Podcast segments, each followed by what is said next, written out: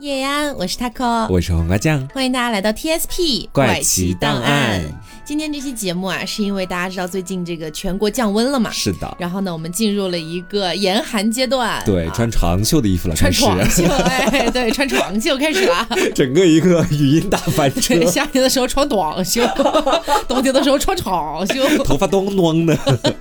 好，那所以今天呢，就是想到这个主题了，来跟大家聊一聊古代人是如何度过严寒酷暑的。是的，因为其实有很多朋友以前就很好奇哈，在评论里面聊过，就说，哎，夏天的时候他们没有空调，能不能活下去啊？冬天的时候也没有那种集中的供暖设备，到底该怎么办啊？所以今天我们就来一起看一下啊。那我们先来说一下古人在冬天到底是如何取暖的哈。嗯，其实我个人觉得说，对于很多现代人来说，其实冬天取暖是一件特别轻易的事情，就是你打开房间的空调 就 OK 了。对。但是对古代人来说，他们需要准备很多东西，因为我们知道在古代冬天取暖其实是和每天吃饭一样，是古代人的生活头等大事。嗯，也是为了他们的生活所需要的一个基本的保障。就这一点其实也不难理解，就是我们前面说到的，如果在没有集中供暖设备的古代，冬天如果不努力的话，你是真的会被冻死的。那么就说到前面我们所提到的那个问题了，就是古人在冬天到底是如何取暖的呢？其实早在史前文明的时代，这个北方人的建筑房屋就已经考虑到了取暖的一个问题。嗯，你比如说在这个半坡文明时期，人们居住的那种半地穴式的房屋，一半在地下啊，就是为了防止到了冬天的时候，这个冷风窜的可能在地上的时候会有点冷，所以会把一半的房子建到地下去。嗯，而且呢，在这个地下的房子的中间还会挖一个洞，这个洞就是专门用来烧火取暖的。哦，这个洞子被当时的人们称作。叫做火塘，嗯，然后我们再说到秦汉时期的时候，又出现了火墙。墙是墙壁的那个墙，嗯，其实顾名思义你就知道了，这个最早是在宫廷里面使用的，在秦朝的这个咸阳宫的遗址就曾经发现过火墙。那么说到底，到底什么是火墙？简单来说就是火墙它的内部啊是中空的，从火墙内部生火，把整个墙都烧热了，哇，那么屋内的整个温度也就上去了。这听起来有点危险啊，感觉是，就很容易，如果烧出来了还是怎么样？对呀，怎么办呢？然后这个火墙的后面就慢慢又生。出了火炕，也就是我们现在所说到的炕，在东北地区是特别流行的，大家都知道是上炕。对，而且呢，在《宋文鉴》这本书里面就曾经有记载，说这个北方的女真族啊，环屋为土床，赤火其下，而饮食起居其上，谓之炕，以取其暖。也就是我们现在所说到的东北那边炕的一个取暖的模式了。嗯，那直到今天呢，在部分的北方地区，炕仍然和人们的生活紧密的连接在了一起。尤其是在东北地区，他们招呼客人的一个最温暖的方式，就是把你招呼进屋，然后上炕啊，对，把炕烧得热乎乎的，大家一起在上面吃饭啊、喝酒啊都可以。而且呢，上炕这种文化其实和东北人的幸福生活是紧密的连接在一起的。嗯，因为在东北就有这样的一句话，叫做“三十亩地一头”。头牛，老婆孩子热炕头啊！我知道这对吧？这句话就表示出的是东北人的毕生追求，就是达到了这样的一种生活模式，你也算是圆满了。嗯，然后我们上面所说到的，不管是火墙还是炕，都是一个大型的取暖设备嘛。那接下来再跟大家讲一下古代的那些小型的取暖设备。第一个就是火盆啊，其实这个东西我觉得到现在还有很多人在使用。嗯，就比方是我每一次回到我外婆的那个农村老家。的时候，在冬天基本上都会拿出一个火盆，里面烧点东西，然后把脚穿着袜子搭在上面，特别暖和。让你跨个火盆去除晦气啊！我们可没有提到什么晦气的词语啊。所以通过我前面跟大家讲的那个事例，大家就知道了啊。火盆说到底就是在盆里面烧炭火嘛。嗯。那么在古代的时候，一些家庭条件特别好的，可能会用那种金属的火盆；而条件稍微差一点的呢，就泥盆啊。啊。我们家用的就是泥盆。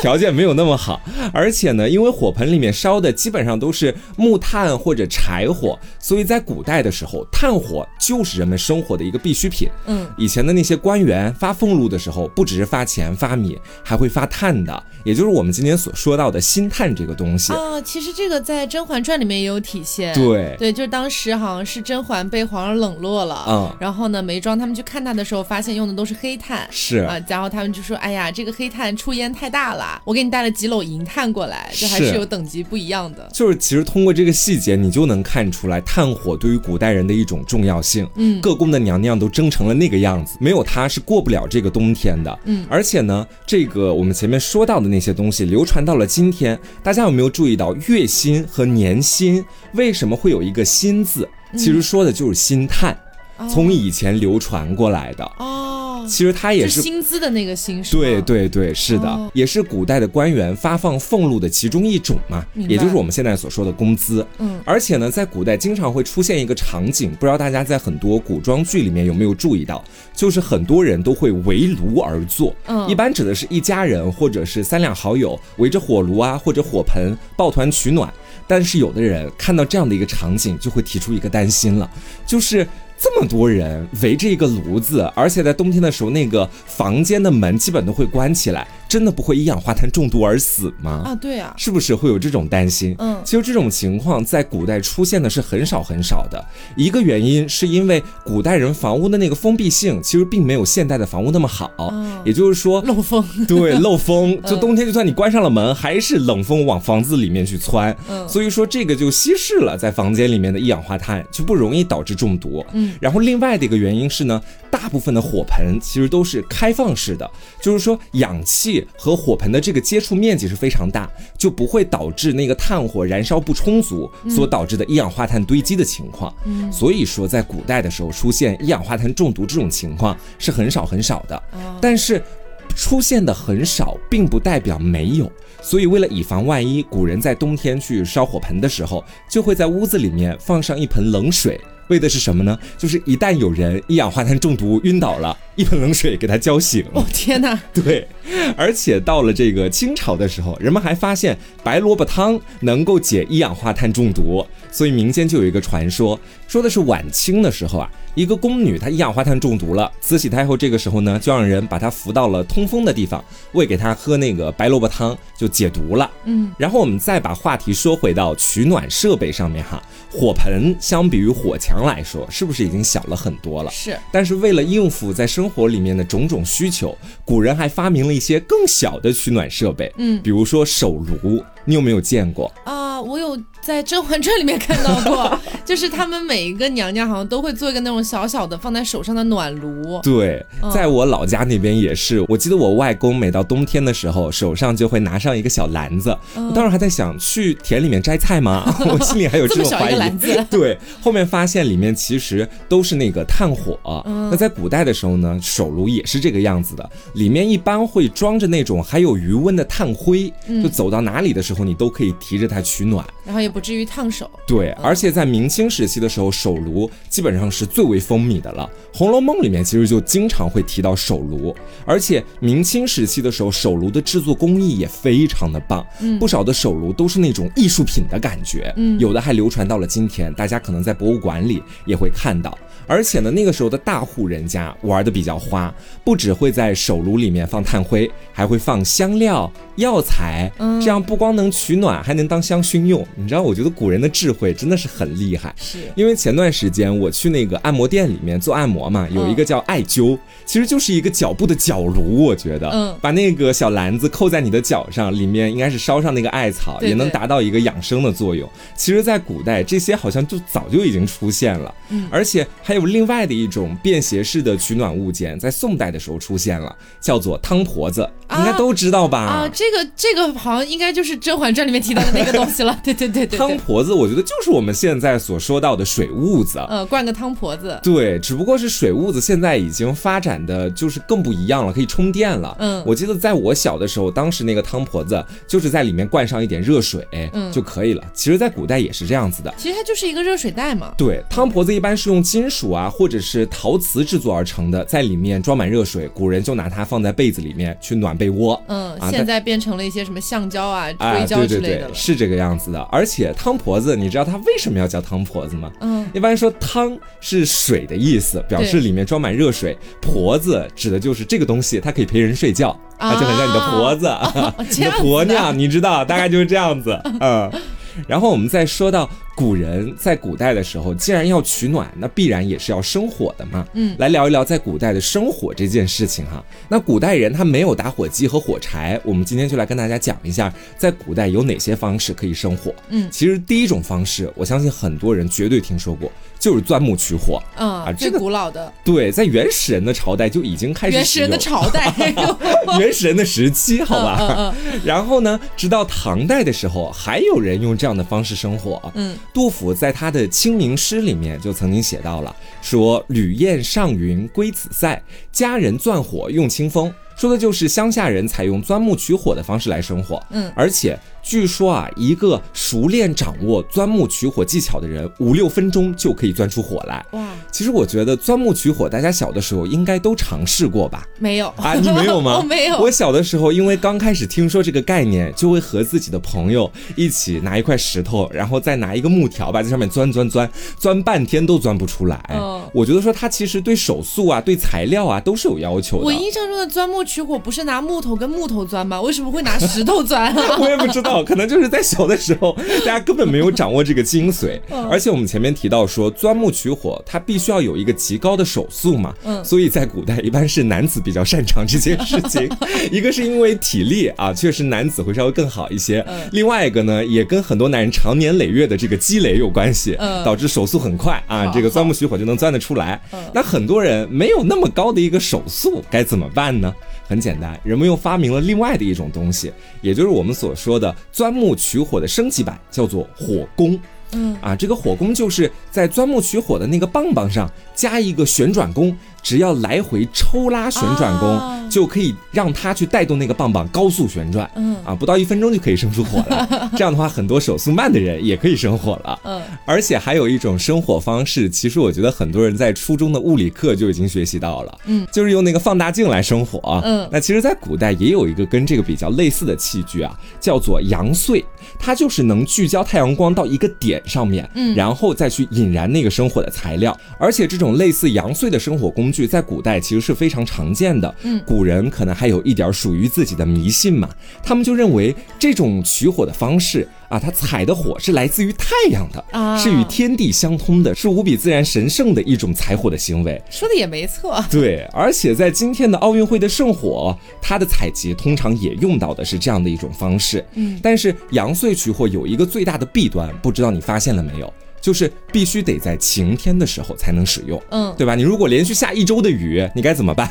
你根本就取不到那个火，对，就可能会用到火攻或者其他的什么东西了。嗯，那有没有一些不太受天气影响，同时也能够非常便捷、很快速的取火工具呢？嗯，有，那就是火石啊，打火石是那对石头的石，火石在魏晋时期其实就有了，就是用火石生火，一般都是在电视剧里面看到很多大侠他们会采用这样的一种生活方式。啪的两下，对火石啊，它一般采用的是碎石或者鹅卵石所制造而成的。嗯，将两块火石摩擦打击，就能够产生出火星，然后呢，再把这个火星靠近那种特别易燃的火绒。就可以把火点起来。火绒是什么东西？火绒你可以简单的把它理解为一种易燃物，就是那个燃点会特别的低。有的呢用的是艾绒，有的用的是被消水泡过的纸，或者是涂有硫磺的木片，还有用的是那种易燃的炭布，就基本上是那种特别容易着火的东西。懂了，懂了。对，火石呢还有一种升级版的器具，叫做火镰。嗯，镰是镰刀的镰，它呢是一个手掌大小的一个小皮包啊，然后在这个小皮包的侧边镶嵌。有一个镰刀形的钢条，嗯，这个钢条就被称之为火钢。点火的时候，你需要从这个小皮包里拿出火石，击打侧边的火钢，然后呢，再用它那个生出来的火星子引燃艾绒取火。其实有点像火柴，听起来怎么更麻烦了一点？对，但是这个东西它它胜在是比较便捷，你可以随身把它带在身上啊，就像是一个小皮包一样。其实我觉得跟火柴真的是很像的，嗯里面的那个火石就相当于火柴的木棒，然后呢，外面的那个火缸就侧边的那个东西就很像是火柴盒旁边的那个消纸，对吧？其实两者之间是有一个共通之处的，是就是这种生火的方式，一直到新中国成立之后，在我国陕北的一些农村地区还有人用它来生火的，嗯，然后。后呢，我们再来说最后一种在古代可以取火的一个工具，叫做火折子。啊，都是也很出名。对，都是在很多的剧里面会出现的。你一般可能会遇到这样的一个场景，也是电视剧里面的一个大侠，在黑暗处的时候想要生火了，就直接掏出一个小竹筒，往里一吹气啊，这个火擦一下就起来了。那么我们说这就是火折子，它的一个生火的原理是非常简单的，用到的其实是在物理学里面的一个复燃原理，就是一个已经燃烧的东西，因为缺氧。而处于在一种半燃半灭的状态里面，嗯，当重新获得了那个氧气之后，就又可以重新燃烧了。所以火折子的制作方法就是将那种比较容易点燃的草纸卷或者加工过的藤蔓给它点燃之后，再把它的火焰吹灭之后，迅速塞进那个小竹筒里，盖上盖子。这样的话，小竹筒的内部就形成了一个缺氧的环境了。那个火呢，可能就会是半明半灭的一种火星的状态。明白。然后等到你要使用的时候，把那个盖子一打开，往里吹一口气，里面不就有一些氧气的成分了吗？嗯。这样那个火就又可以复燃。这也就是火折子它能够随时随地重新升起火的一个原因了。哦，我以前还觉得火折子看起来老神奇了。是你以为什么邪术是吗？那我们前面所说到的这么多生活方式，其实一直都是在古代的时候人们所使用的，直到二十。世纪初的时候，火柴从西方传入了我国，嗯，那上述的这些生火的工具才慢慢退出了我国人民的这个生活的舞台，嗯。啊。好的，那么黄瓜酱给大家介绍了我们古代的人，他们冬天是怎么样取暖的之后，我们再来讲一讲古人的夏天，他们要如何降温。啊。那我们先说第一个问题啊，嗯，就是有很多人有一个误区，觉得古代的夏天是没有我们现在热的，嗯，但其实这个是大家很大的一个误解了。首先我们要说古代，这是一个很大的概念，是。中华文化上下五千年，这五千年的时间，它不可能温度从一开始到现在都是一点都不改变的。啊。我们假设把现在我们现代的温度啊作为一个标准来说的话。那么隋唐五代北宋这些时候，其实他们的温度是要比现在高上不少的啊。但是如果你要说南宋、元、明清这些时候，是要比现在要冷一些的。然后一直到民国才逐渐。接近我们现在说的这个温度的感觉哦，就是气温它其实自己是有一个变化的规律在里面的。是的，这个主要是因为我国呢，它本身就处于亚欧大陆嘛，嗯，所以绝大部分我们国家的地区都属于温带大陆性气候。那这个气候最大的特点是什么呢？就是冬季严寒，夏季酷暑啊，就是这样子的。那么在《福山县志》里面就记载过乾隆八年的极端高温天气哦，当时说到夏五月大热。道路行人多有弊者，京师更甚。福人在京贸易者亦有热弊者，就是有人直接热死，热死了。那么也有气象学家分析哈，就是提到的乾隆八年这个时候，可能当时的天气是比较的极端的，嗯，因为前面我们不是讲了吗？其实明清的时候没有现在热，但是也会有极端天气，所以那个时候可能到达了四十度以上。而且当时人还没有那种就是能够让自己获得冷气的方法啊，呃，其实有空调，呃，对，没有现代的方法啊，所以他们就在路上就热死了。那么我们就来说一下没有空调的古代啊，他们是怎么样降温的呢？首先哈，就是有降温设备，比如说人工风扇。这个人工风扇呢，就可能大家乍一听会以为是两三个丫鬟在旁边 拿那个扇子给你扇，但是你不会觉得那个有一个是太累了，还有一个是风也太小了吗？啊，而且我觉得是家里面比较有钱，你才能雇得起人给你扇风。对，那古时候的大户人家，厅堂的上方会安装拉拽式的风扇，那个一大片的扇叶差不多就有门板那么大，然后呢，就让这个丫鬟去拉那个绳子。以抽动的方式，然后让那个风扇转动起来，去给客厅送风。明白。那还有比较小一点的风扇，是那种手摇式的，就类似于那种手摇鼓风机的感觉。嗯。呃，这个东西呢，其实就有点像大家以前看《甄嬛传》啊，就是那个皇上他们到圆明园去避暑的时候，就会给甄嬛安排一个这样的东西。嗯。那么同时呢，他们使用这个手摇式风扇的时候，还会把这个风扇放到水池的后面，或者说在风扇面前摆两盆冰块。啊，哎，这样子的话呢，整个吹出来的风就会更凉快。是扇出来的基本上都是冷气了。对，所以这个时候的这种风扇已经初步具备了一点点空调的功能了。嗯，有点像。嗯，然后像你前面不是讲到他们在冬天的时候会在手炉里面放一些香料嘛？哎，他们也会玩这些花头。当然也要有啦。对，那有些人会在风扇面前摆很多鲜花，然后直接把花的味道吹出来。那另外呢，还有一种我觉得就是更加的豪气一点的了，可能真的是有钱人家才能做的。就是会有一种类似现在的空调系统啊，叫做空调井。就是在厅堂里面要先挖一口深井，然后这个井呢一直通到地下水。然后在地面上留一个送风口，这样井下面的凉风就会源源不断的输送到厅堂哦，然后达到一个降温的效果。哎，这个真的算是古人的智慧，因为你知道，就是在我外婆家那边不是农村嘛，你会发现夏天不管在其他地方到底有多么热，但是只要你一旦接近农村的那种土水井，到那个旁边，你就会觉得那个风一直对源源不断的往自己身上吹。嗯，但是还有一个更加豪华的，嗯，这更加豪华的叫做降温亭。这个降温亭呢，它简单来说就是在依山傍水的地方建造一个可以通过冷水循环来降温的水屋，也叫做哎，也叫做自雨亭啊，非常厉害。它简单来讲呢，就是它不是在依山傍水的地方嘛，嗯，然后它要先用一个巨大的那种水车，不知道朋友们见没见过，像一个巨大的轮子那种感觉，嗯，知道。然后把大量的水全部转运到房顶上，然后再沿着屋顶的机关流下来。就在整个屋顶旁边制造出一种人工瀑布的感觉，水帘洞啊，这就是对，然后制造出一种下雨的效果。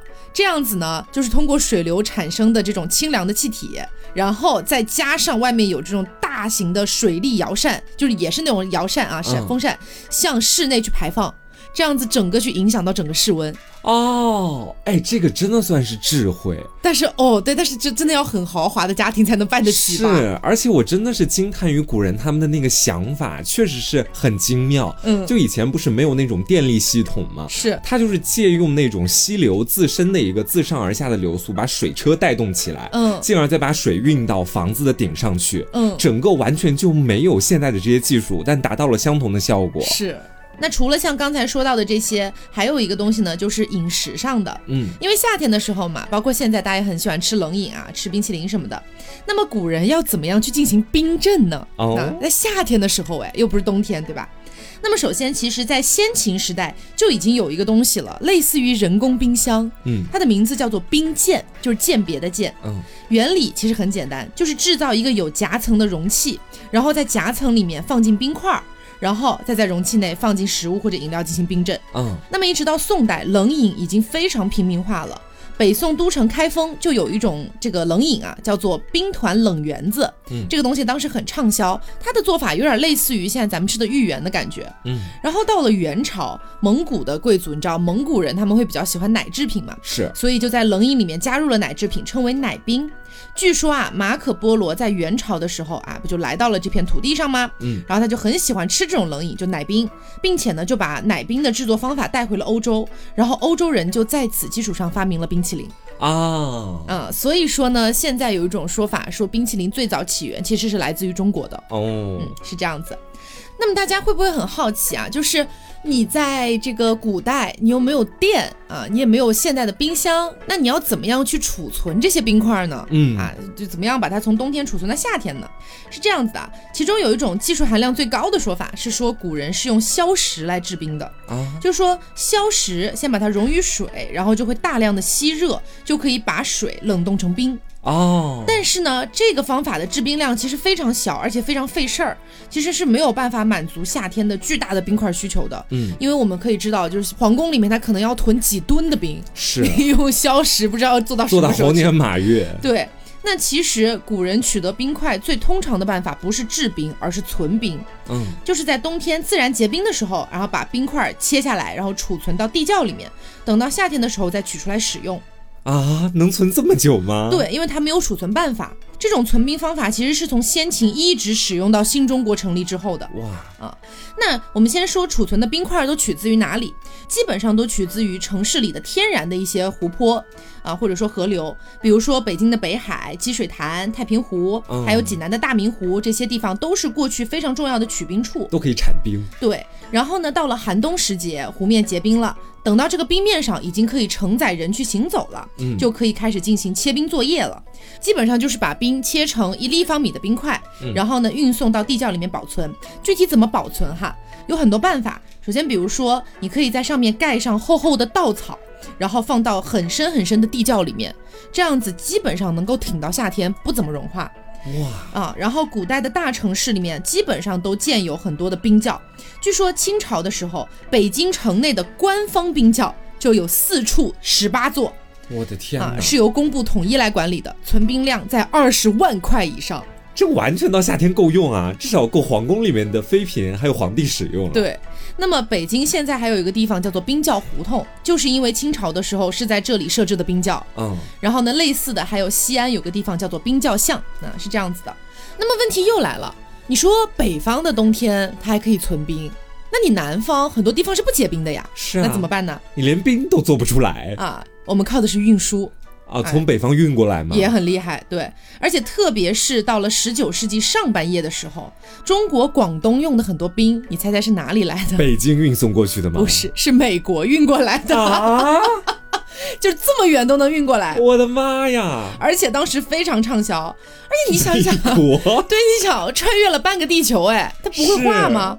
还真不会画，是这样子的，也不是说完全不会画哈，是这样，因为呢，这种出口的冰块体积特别特别大，它是运输的时候要放在船舱的底部，避免阳光直射，而且还会在上面盖非常非常多的东西，去阻止空气流通，是，所以它融化的速度是非常慢的。那等到这个冰块到达中国的时候，虽然说会有一些损耗，但是它本身体积特别大嘛，是，所以还是会留下很多的。哦，这么艰难吗？我的天哪！而且呢，关于这个取兵用兵，还有一些很有意思的小故事。嗯，就据说当时宫廷里面还有专门掌管冰块的官员，叫做伶人。我以为叫执冰司或者什么的。那个伶就是冰淇淋的伶。啊，对。然后呢，据了解啊，在杨贵妃啊得宠的时候，大家知道杨贵妃是唐朝人嘛？嗯。那么杨贵妃的族兄，也就是她同族的一个哥哥，但其实跟她的血缘还是离得有点远的，叫做杨国忠。杨国忠呢，他就异想天开，造了一座冰山来避暑。天哪！在《开元天宝遗事卷》当中就记载，杨氏子弟每至福中，取大冰使将着为山，周围于宴席间，相当于就简单来说就是造了一冰山，然后所有人可以围在这个冰山旁边，然后吃饭、吃饭、聊天什么的。我的天哪！对，那既然这个地方提到了每至福中。大家应该对现代我们说的三伏天也有印象吧？嗯，就这个伏它到底是什么意思呢？其实这个伏的意思就是藏阴气于炽热之中的意思。它是具有警示的意思，简单来说就是表明这段时间太热了，你最好别出门啊。哎，所以其实潜伏起来。所以其实古代就有这个三伏天这个说法了，也就足以证明古代其实有些朝代也是非常热的。嗯，而且说到这个非常热哈，就唐朝可能热的真的不是我们能想象的。就是唐代有一首诗叫做《苦热行》当中就描述了当时的一个高温天气：祝融南来边火龙，火旗艳艳烧天红。日轮当午凝不去，万国如在红炉中。就说的是，整个国家在太阳的烘烤下，犹如处在一个巨大的熔炉里面。我的天，到底是热到了何种地步，才会写出这样的诗？呃，那么在这么热的时候，据说也是在唐朝，就有人开始呢，除了我们前面提到的冰块、凿冰山，哎之类的这些方法，那你说穷人家怎么办嘛？那穷人家又没有办法，就是说凿个冰山，因为一开始这个存冰块的这个东西其实不是特别的简单的嘛。嗯，所以呢，像冰窖这种东西，可能是皇宫或者一些贵族家才会有。是，但是后来需求量越来越大啊，所以也有一些小贩他们自己建了一个这个地窖来藏冰。冰块，然后在夏天的时候进行一个贩卖，小小的冰窖，哎，是这样子的。那但是有的时候有些穷人家还是买不起嘛，或者你不能天天都买吧。于是呢，他们就找到了另外一个办法，就是在自家的院子里面搭凉棚。嗯，据说最迟是在唐朝的时候，就有人开始用竹子做骨架，然后用席子做棚顶，在房檐上或者院子里面直接搭盖出一个高高的遮阳棚，然后呢，把屋顶和整个院子都罩起来。制造出了一个简易的凉棚的概念，是因为这种棚子用材比较简单，搭建起来也不是特别费事儿的。然后这个席子可以直接阻挡太阳直射墙壁，这样外墙就不容易晒得很热。然后院子里的地面也不会很快的升温。嗯，所以说天热的时候睡在凉棚里面，这个乘凉效果还是很好的，就是避暑的那种概念在里面啊，硬防晒。对，嗯。那我们讲了这么多，呃，就是古人夏天避暑的办法。嗯，我不知道大家有没有想到另外一个可能会在夏天出现的巨大的问题，除了气温以外。你说的是蚊子吗？哎，刚刚过去的夏天，对我们家现在还有蚊子呢。是，古代当然也有蚊子了。就实际上，蚊子已经在地球上生存了一亿多年了。嗯，所以它也是一直伴随着我们的祖先都一起茁壮生长，永远在折磨着我们。对，那两千多年前，《庄子·天运篇》当中就记载。文猛攒夫，则通息而不寐矣。啊。简单来说就是这个蚊子呀，咬的我就一晚上睡不着觉。再简单一点说，就是蚊子真他妈的烦。对，大概就这意思。当时就表达了对蚊子的痛恨。嗯，那古人是怎么样防蚊灭蚊的呢？那最普遍的一种方法就是烟熏法。因为大家发现蚊子怕烟熏，还跟现在蚊香有点像。也对对对，这个我们要马上讲的就是蚊香的雏形了。嗯嗯，而且大家还发现蚊子惧怕一些特殊的味道，所以呢，古人就开始用燃烧艾草、蒿草这样的方式去进行一些驱逐。嗯，而且呢，烟雾不算特别多，味道也不是特别呛人。于是当时的时候呢，艾草和蒿草就成为了古人驱蚊最常用的材料。还被制作成了最早的驱蚊工具，叫做火绳。嗯，这个东西啊，一直到改革开放之前，火绳还是我国广大农村最常使用的驱蚊工具。那这个东西怎么制作呢？就是秋天的时候啊，人们把结过籽的艾草和蒿草采集回家，然后像编辫子一样，把它编成一股绳子，挂在房梁上晒干，避免受潮。嗯，那等到第二年夏天的时候，火绳就可以派上用场了。就是晚上睡觉的时候，把这个火绳在屋里面点燃，驱蚊效果还是非常不错的哦。对，明白。所以它相当于是最初最初的蚊香的感觉。是，嗯。那么到了宋朝的时候，古人就已经在火绳的基础之上研发出了类似于蚊香的东西了。嗯。宋代《格物粗谈》当中记载：端午时收储浮萍、阴干，加雄黄，做纸缠香，烧之，能驱蚊虫。从这段记录就能看出来，古代的蚊香里面其实是有雄黄这个成分的。是，那这个东西呢，也是古代用途很广的杀虫剂啊。雄黄嘛，就是用来驱那些蛇虫什么东西的。对对对，嗯。那另外呢，书里面还提到，古人在端午节的时候会采集材料去制作蚊香，嗯，这也很有可能会影响到后来的端午采集艾草的一个习俗。哦。后来呢，蚊香的制作工艺在清代进行了进一步的提高。说晚清的时候啊，有一个来到中国采集茶种的，就是这些来研究茶的一个英国人，曾经写过一部书，这部书的名字呢叫做《居住在华人之间》，其中就有关于蚊香的记载。这个英国人当时是从浙江西部要去往福建的武夷山，那由于当时气候非常的炎热潮湿，他被蚊子叮的是一整个晚上不能睡觉啊，跟庄子差不多，夜不能寐。对，夜不能寐。于是呢，他的随从就购买了一些当地人做的这个蚊香，然后就发现，哎，这个驱杀蚊虫是很有效的。他就把这样的一个消息传回了欧洲，也就引起了欧洲的昆虫学家和化学家的极大兴趣。嗯，就开始询问他呀，那这种蚊香是什么东西做的呀？作用原理是什么样的呢？啊，后来呢，这个英国人他在浙江定海就获得了这种蚊香的配方。嗯，其实是由松香粉、艾蒿粉。烟叶粉和少量的砒霜以及硫磺混合而成的啊，确实里面含有砒霜啊，有毒的。对，但是也少量吧，也以前人家还用砒霜化妆呢，是你能怎么说呢？对吧？古人命短 也是有道理的。那除了蚊香，古人还会用香囊来驱蚊。嗯，香囊在明清时期是非常流行的，除了有类似于香水的功效之外，还有驱蚊的效果。因此呢，这个东西在当时也是古代的文人雅士和贵族公子的驱蚊最爱。非常畅销。对，香囊当中含有很多种中药，就是这些中药的味道含有驱蚊的功效。比如说哈，藿香、薄荷、八角、茴香。其实这些都是气味很强很强的中药，是能驱蚊子嘛？对，就有点类似于咱们今天的人会涂风油精、花露水之类的涂在身上，感觉差不多。那除了驱蚊法，当然还有避蚊法。对我惹不起，难道我还躲不起吗？对吧？哎，最常用的当然就是蚊帐了。嗯，南朝梁元帝撰写的《金楼子》里面就记载了，春秋时期的齐桓公经常在翠纱之绸里面避蚊。这里提到的翠纱之绸，其实就类似于今天的蚊帐了。嗯，那后来在唐宋以后，蚊帐呢就进一步普及了。北宋的张磊他写了一首诗，诗当中是这样写到的：“背鸡朝煮饭，驱蚊夜张绸。”所以看得出来，就是蚊帐在当时已经是一个居家必备之物了。是的，啊。所以相当于蚊帐在我国起码已经用了两千多年了啊，到今天呢都还是大家依然在使用的，是呃老祖宗的瑰宝。我们家每到夏天的时候，基本上还是会织个蚊帐，因为我觉得这是最简单也是最有效的一个方法。是，嗯。那除此之外呢，古人还有更多的一些灭蚊办法，比如说他们会在自己家里面哈，不是有那种可能会养荷花呀，或者一些不同的一些这个鱼啊，会有些大缸嘛，嗯，他们会在这个大纲里面。养青蛙。青蛙可以吃蚊子？对，因为觉得蚊子它比较喜欢阴凉，然后又需要在水里面产卵，所以就很爱往这种水缸里面飞。那一飞过去就会被青蛙吃掉，所以要养很多青蛙。哎，这是生物科学，哎，生物科技。对，你有没有发现，就是其实古代人他们选择驱蚊的那个整体思想的思路，都是顺应着大自然的相生相克法则的。是，就不管是植物驱蚊还是动物驱蚊，都好像是感觉这些东西是蚊子的天敌。嗯啊。那还有一种办法呢，叫做灭蚊灯，在小说《金瓶梅》里面有提到，就是说这个灭蚊灯啊，你把它吊在蚊帐里面，然后灯盏的侧面有一个小开口。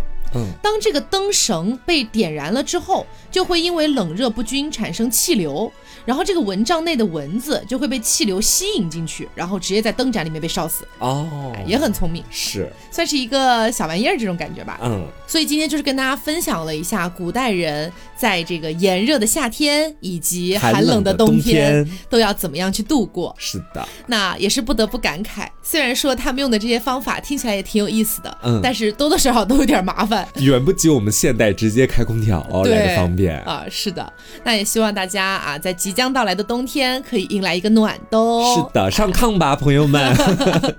好，那也希望大家能够喜欢今天这期节目。嗯，那么我是 taco，我是黄瓜酱，那我们下期再见，拜拜。